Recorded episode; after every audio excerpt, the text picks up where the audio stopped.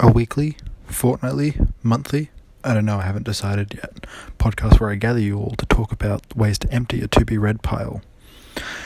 There will be book reviews and book news amongst other book related content. So grab a cup of your favourite hot beverage and your book slash books and let's get ready to empty that pile. Or at least try to.